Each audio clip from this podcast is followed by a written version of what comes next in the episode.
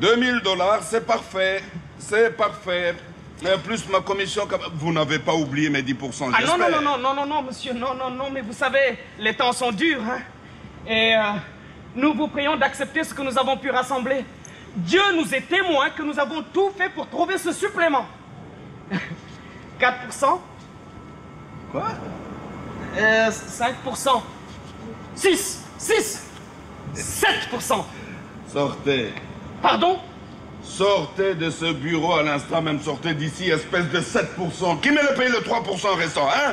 Oh, c'est pas possible ça. On se casse le cul pour des petits rêveurs comme vous. On prend des risques que vous n'imaginez même pas. Et en retour, vous vous pointez là pour casser les prix comme un marchand des épinards. Vous vous croyez où? Pitié, monsieur, ayez ah, pitié. Vous n'avez pas pitié de moi, petit Yakin. vous êtes trop dur. Mais non, mais attendez.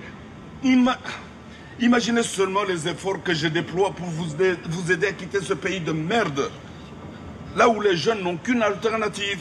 Prendre les armes ou se prostituer. Dans le train d'atterrissage d'un avion de l'ex-compagnie euh, d'aviation belge, la Sabena, on a trouvé deux jeunes Guinéens, ou plutôt deux cadavres de jeunes Guinéens.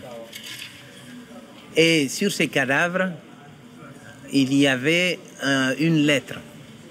Et cette lettre a donné évidemment à cet événement une dimension internationale puisqu'une énorme polémique, polémique pardon, a suivi euh, quant à d'abord euh, bien sûr l'origine de ces deux cadavres, puis aussi d'ailleurs on s'est posé beaucoup de questions quant à leur capacité à avoir écrit cette lettre qui interpellait toutes les autorités supranationales, les responsables d'Europe les enfants le disaient dans la lettre.